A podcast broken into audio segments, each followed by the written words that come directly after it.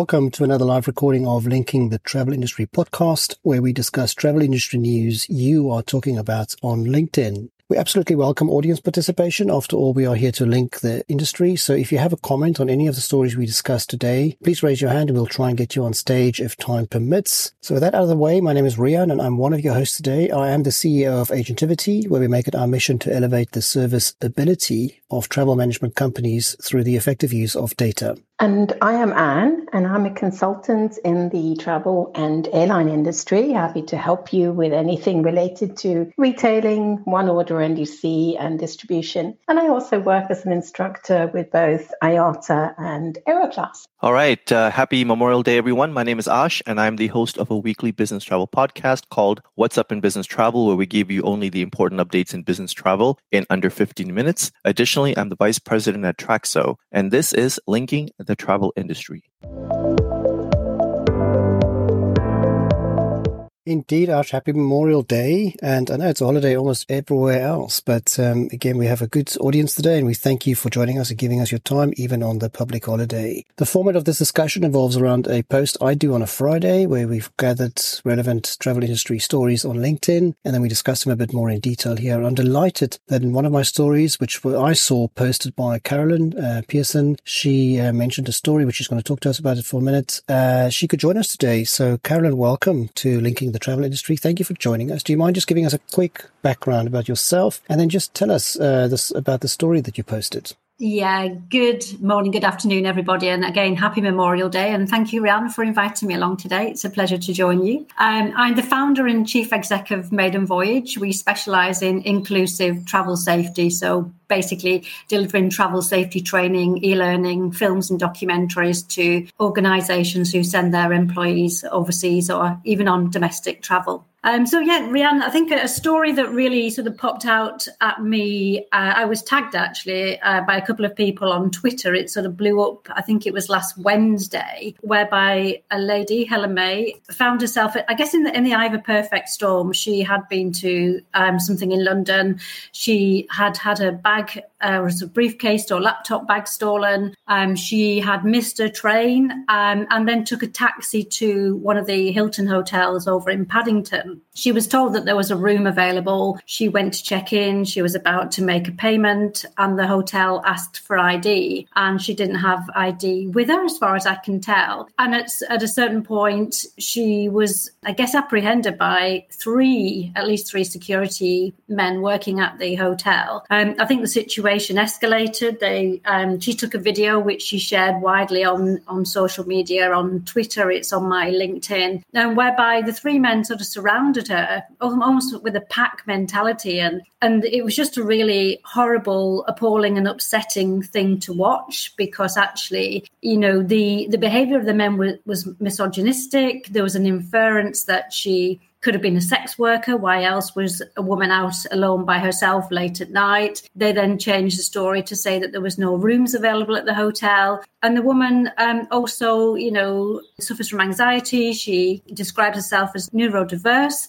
and therefore was very distressed by what was happening. And one of the men actually said, you know, that there are other, other hotels within two minutes away and literally threw the lady out onto the street, which was just horrific. And um, and I shared that because obviously I guess I sort of class myself as one of the aunties of the industry, whereby, you know, it's, it's my job or I see it as my job or my role to shine a light on, you know, where things have gone wrong in, in business travel and normal travel with regards to diversity, equity, and inclusion. And I just felt that, you know, maybe had this been um, a male guest, it might have been different, but irrespective from a, you know, from a humanity perspective, what I witnessed on the video was just really deeply upsetting. I was going to say thank you so much for sharing that, Carolyn. I, I, this really deeply upset me too. I was so uncomfortable watching this and can't believe that this kind of behaviour uh, is, is is ongoing and sort of you know London really shocks you.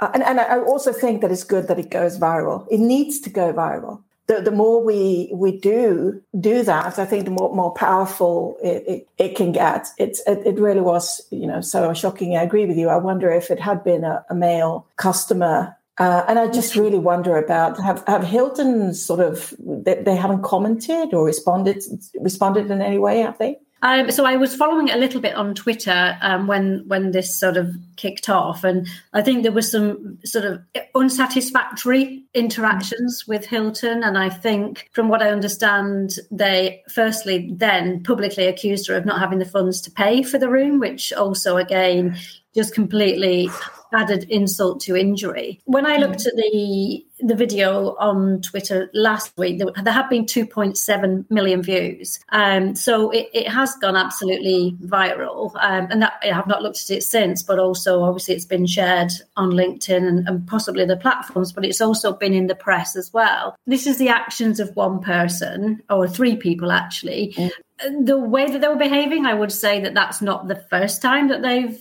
they've behaved in, in that manner. No. They, you know, they didn't understand that you just don't, you know, you, you don't circulate like like a pack animals a, a, guest or throw them out on the street in the middle of the night. I mean, you know, London already has got a bit of an epidemic of violence against women and girls anyway. And you just wonder, do these guys have, you know, wives, sisters, daughters, um, nieces, female colleagues that they would do that to? And you know, it was just mm. beyond belief, really.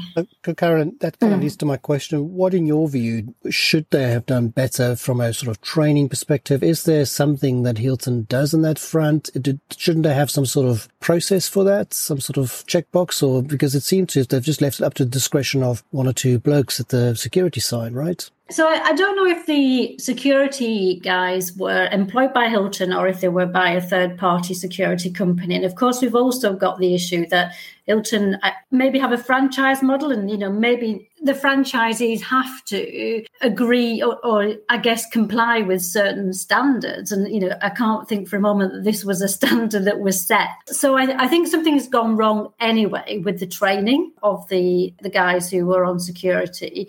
Um, certainly, there's a cultural issue. I don't know if that extends to all Hilton hotels, but it certainly was an issue in that particular hotel. Other people would have seen it. The front desk staff would have seen it. I, w- I would have thought, you know, somebody could have stepped in. But, you know, if, if somebody arrives at your hotel in the middle of the night and they're clearly distressed and they've had their bag stolen, sit down with them, offer them a cup of tea, try and solve yeah. a solution, look for a solution rather than, you know, escalate the, the problem for the person. Absolutely. I mean, I don't believe for a second that the, the hotel was, was, was fully booked. And I really don't understand why it's a problem to just give her a room using their credit card yeah. and try to solve it in the morning, right? Uh, Absolutely. I wonder if they kind of if, if they understand what kind of brand damage this has, has done when I look when I looked on, you know, just on the posts that I'd shared and, and, what I saw on LinkedIn. So I'm sorry, on Twitter, I saw a number of people saying that they were cancelling their reservations. People were taking wow. Hilton off their corporate travel programs. Um, people were cancelling their Hilton honors. We work with a um, TRM provider in Australia, and they responded and said that they were had immediately cancelled bookings with Hilton as a result of this there's been some challenges on LinkedIn around, you know, you are sort of, you know, bashing a hotel or the people who work there. But that's the world that we live in now. That if you do something, um, the media, the technology allows people to record um, the behavior, it can go viral. And I think because it's such an emotive thing that happened, you know, it has gone viral and, and it will be a wake up call, hopefully, to the brand um, and, and particularly to that hotel. And the, the, three individuals are famous now for all the wrong reasons. Not good for Hilton overall, absolutely. And um, we just hope that um, no. Helen's coping and doing well. Um, and I, I, see that she saw that I posted about this. But Karen, from your side, thank you for bringing the story to our attention. And uh, thank you so much for joining us today to talk about it. My pleasure. Thank you. I want to go back to my first story in my post, which was uh, a really nice interview that I saw that was done with Michael O'Leary on a US talk show or news show. It was really worth watching. Um, there are some classic Michael O'Leary sentences in there. The short of it is he was just being interviewed about all the sort of plans that they have. And one of the things he mentioned in there, which really caught my eye, was the fact that he um, talked about three major airlines that will be left, being Air France KLM, Lufthansa, and of course he threw in a cheeky and the, the one good guy, the Irish British carrier Ryanair. So really nice interview. There was some other stuff that he said, which I'll come to. But um, Ann, what did you make of that interview with Michael? Excellent. I mean, I've, I've heard him mention this before in an interview with Eurocontrol. Did you see they asked him how did he get to? I don't know where the interview was, New York or Chicago or wherever. And he said he flew United and he paid yes, yes, thousand dollars for the United and paid five thousand dollars. Right. I really, I really enjoyed that. Oh. Uh, there was a, there was a lot of information on the Boeing aircraft, which I, I assume that Ash is going to comment. I, I think he's you know right in the assumption that we will be left with three big uh, alliances in Europe. Yes. Um, there, were, there is a need for consolidation. I think it's unfair when you compare the consolidation in, in the US to Europe because the problem in Europe is that we do have borders and different different countries, right? So so we have that problematic situation of protecting our infrastructure. I mean, how do you protect that you're going to have aviation within that country? But he's absolutely right when it comes to uh, just look at the, the information about Portugal, which was staggering yeah. with um, 10 million people in Portugal, right? And they've subsidized TAP with 3 billion so far. So it's just not sustainable. And I think you have to sort of find some kind of model in, in Europe, right? do, if you remember how upset Pedro Castro was about that, right? That was for him, it was sort of state capture almost. Same story with so many other airlines, right? Um, and this whole sort of state subsidy issue, um, and and also, I mean, I think we're coming we're coming back to to the Lufthansa ITA thing, right?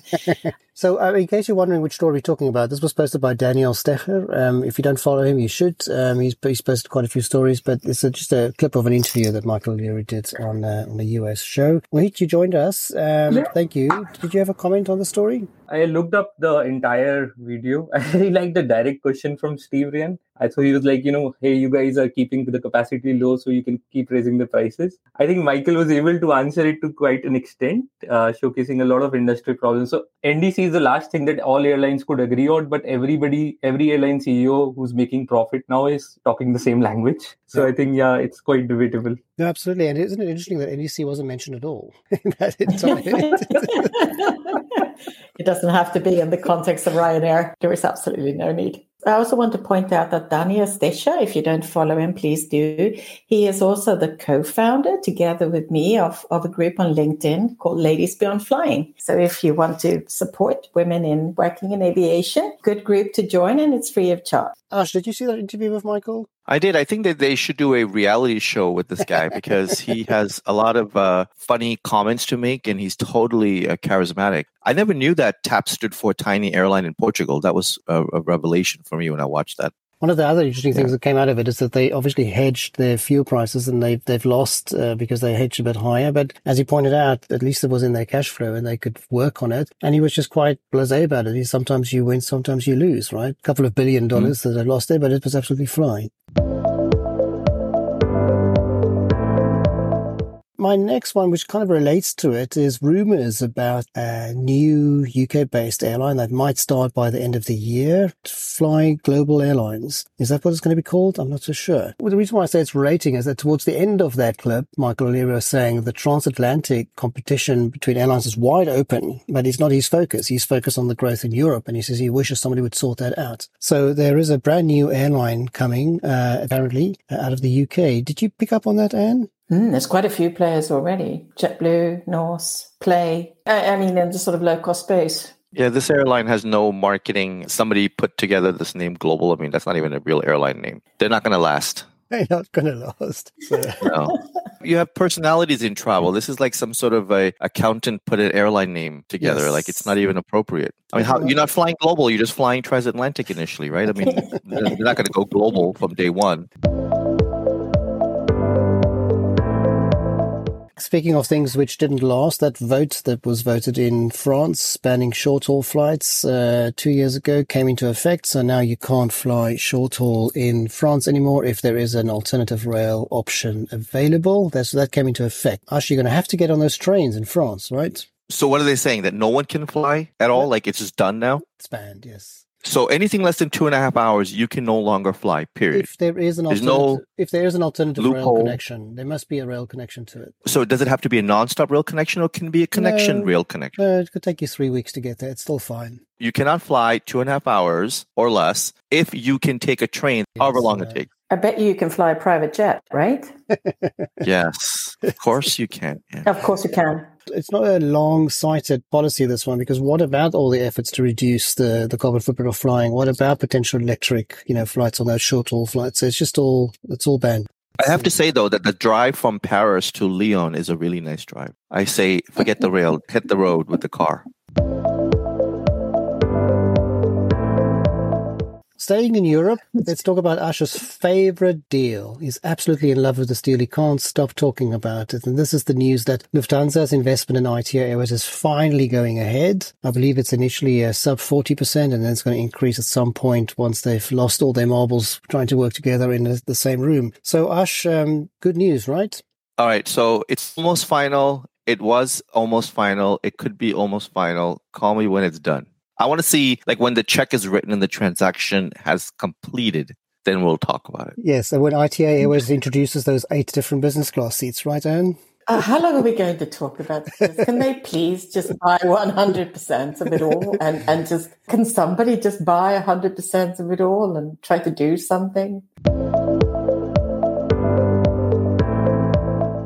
I'm going to introduce something new, guys. I do want to say, again, thank you to those joining us today. It's really nice to see familiar faces and people joining us regularly and giving us your time. That is absolutely fantastic. But we are here to link the industry. We thought we'd introduce a regular session called the Link of the Week. And this week, our link is Andy, Andy Kearns from Ravel. So I have been working with Andy on LinkedIn for quite some time. So his uh, company, Ravel, uh, is really worth reading about. Ravel is a social network for business travelers, which enables members to connect with one another in person whilst they're away on uh, on work trips. It's a really fantastic initiative, really focused on corporate travel as well, I would imagine. And so, Andy, we just want to say thank you for joining us so regularly. And for those uh, in the audience, if you're not connected to Andy, please make sure that you are and that you follow his company, Ravel. So that is our link of the week. Okay, then my final story from last week, which I had on my list, was about American Airlines and Alaska Airlines. They're taking their partnership to a sort of next level with a very nice interactive uh, ability on the two airline apps. So you can do things like, for instance, check in on the Alaska Airline app, even if you're flying American and so on. And there's a further development happening there. So very interesting development there. Very nice. Obviously quite consumer focused. And I'm sure this is right up your alley, right? You like this sort of stuff. Oh, I love this sort of stuff. Anything that is consumer friendly. And I saw one of the comments on that post, though, is that it would be great to just have one app or, you know, just reduce the number of apps. And, and of course, I, I hope we will be getting there in, in future. But definitely, yes, the right step in the right direction. I, I really like so much of what Alaska is doing or what their ambitions are. And of course, with American as well. So kudos to both of them. Aash, I'm sure you like this story as well, right? I think this might be the first in the industry. I don't know any other two airlines who have actually integrated their check-in process with each other. And is there any other such airline combination that you know of? Within one world, you know, I know that can work. You... I mean, they always punch you out to a different app, right? They never like keep you in the same app. I was kept in the same app between American and Blue when I traveled in the states oh, last year. Well, yeah, but that's uh, that's going to be that's over though. yeah, that's finished. Yeah, that's over. Yes, that relationship is over. But this is something that I really think that Star Alliance should do better. I mean, I had endless problems last week at Heathrow, but that's another story. I mean, I would really like for to just use my Star Alliance app for everything. I don't want a separate Lufthansa I mean, app or you, a separate Scandinavian Airlines app. Yeah, I know. I'm not. I'm not frequently uh, very complimentary about British Airways, but I have to say, within the One World Alliance, the sort of partner integration and stuff works quite well. So um, there's at least that. Sorry, Mohit, what was your comment? Yeah, actually, this is not the industry first. I think something similar was attempted uh, before, and it was United back in 2017 you know only on the boarding pass front. So they would allow yeah, the boarding passes to be accessed uh, of all star alliance carriers to be accessed on its app I think here to what Ann was mentioning is lesser apps. I think alliances could play a key role there to bringing value for the traveler. And I think American and Alaska has taken the right step in this direction. 100%. Absolutely. So those were the stories of my list. I have again something extra that I want to add. I'm on a roll today, I think, guys. So let me just do it and get that over and done with. My trivia of the week, which was about why will you be hearing the phrase cruising on board with Emirates quite a lot soon. So I'm sure by now, Aash, you figured it out, right? Actually, I uh, knew about this when I saw your post, so I did not have to Google it right. and try to win this uh, through uh, through that process. I think uh, you're talking about Penelope Cruz becoming the new spokesperson. That's right. For um, for Emirates, um, we don't know what they've paid her for it, but uh, she's going to be featured quite a lot. And yeah, that's what they've been calling cruising on board of Emirates is going to become quite uh, quite a talk. So, Ann, I see you applaud that. Are you a fan of Penelope? Oh, yeah. I used to live in Spain. I was, yeah. I think she's mm. a brilliant actress. I'm not so sure that I'm a fan of of all this sort of influencer stuff can in I, general. Can I suggest um, how how Emirates could make you their number one fan, Ann? They could have yes, used Stormy Daniels in this promotion, right?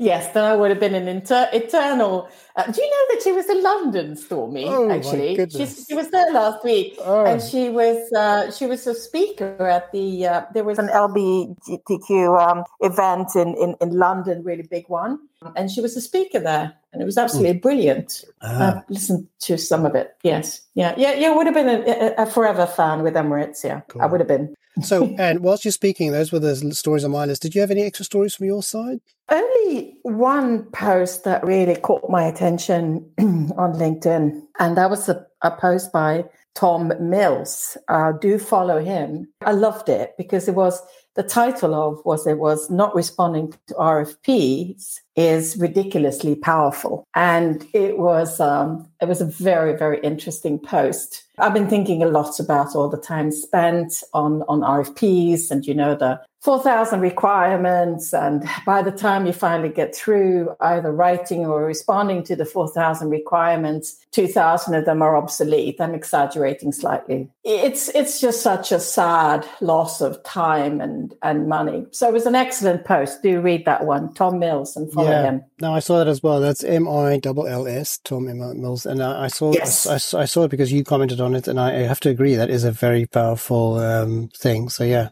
nice one. Um, any others from yours, uh, your side, Mohit? Uh, speaking of long holiday, I think yes, uh, I have one story where uh, you know the Thai uh, tourism board has suggested that between January and mid-May, a million Chinese travelers have already visited them. So I think travel is back in Asia and it's growing. Wow, that's an astonishing number. Absolutely for those in the audience, thank you so much for joining us. This was uh, our show today. It's a bit shorter than usual, but it is the holiday. But again, for giving us your time during the holidays, I sincerely appreciate it. And Aash Mohit, thank you so much for your time. Yes, thank you so much, everybody. And a special thanks to, to Carolyn. Just such a great job with that post. Thank you. Yeah, thank you, Carolyn, for being here today. And thank you all for joining today's session. We host this LinkedIn audio call every week on Monday, and it is all about linking the travel industry. Please do share this event with everybody that you know. And if you enjoyed today's session, chances are high that others that you know will as well. And if you cannot make it ever because of time zone or availability, this session will be available as a podcast on Business Travel 360.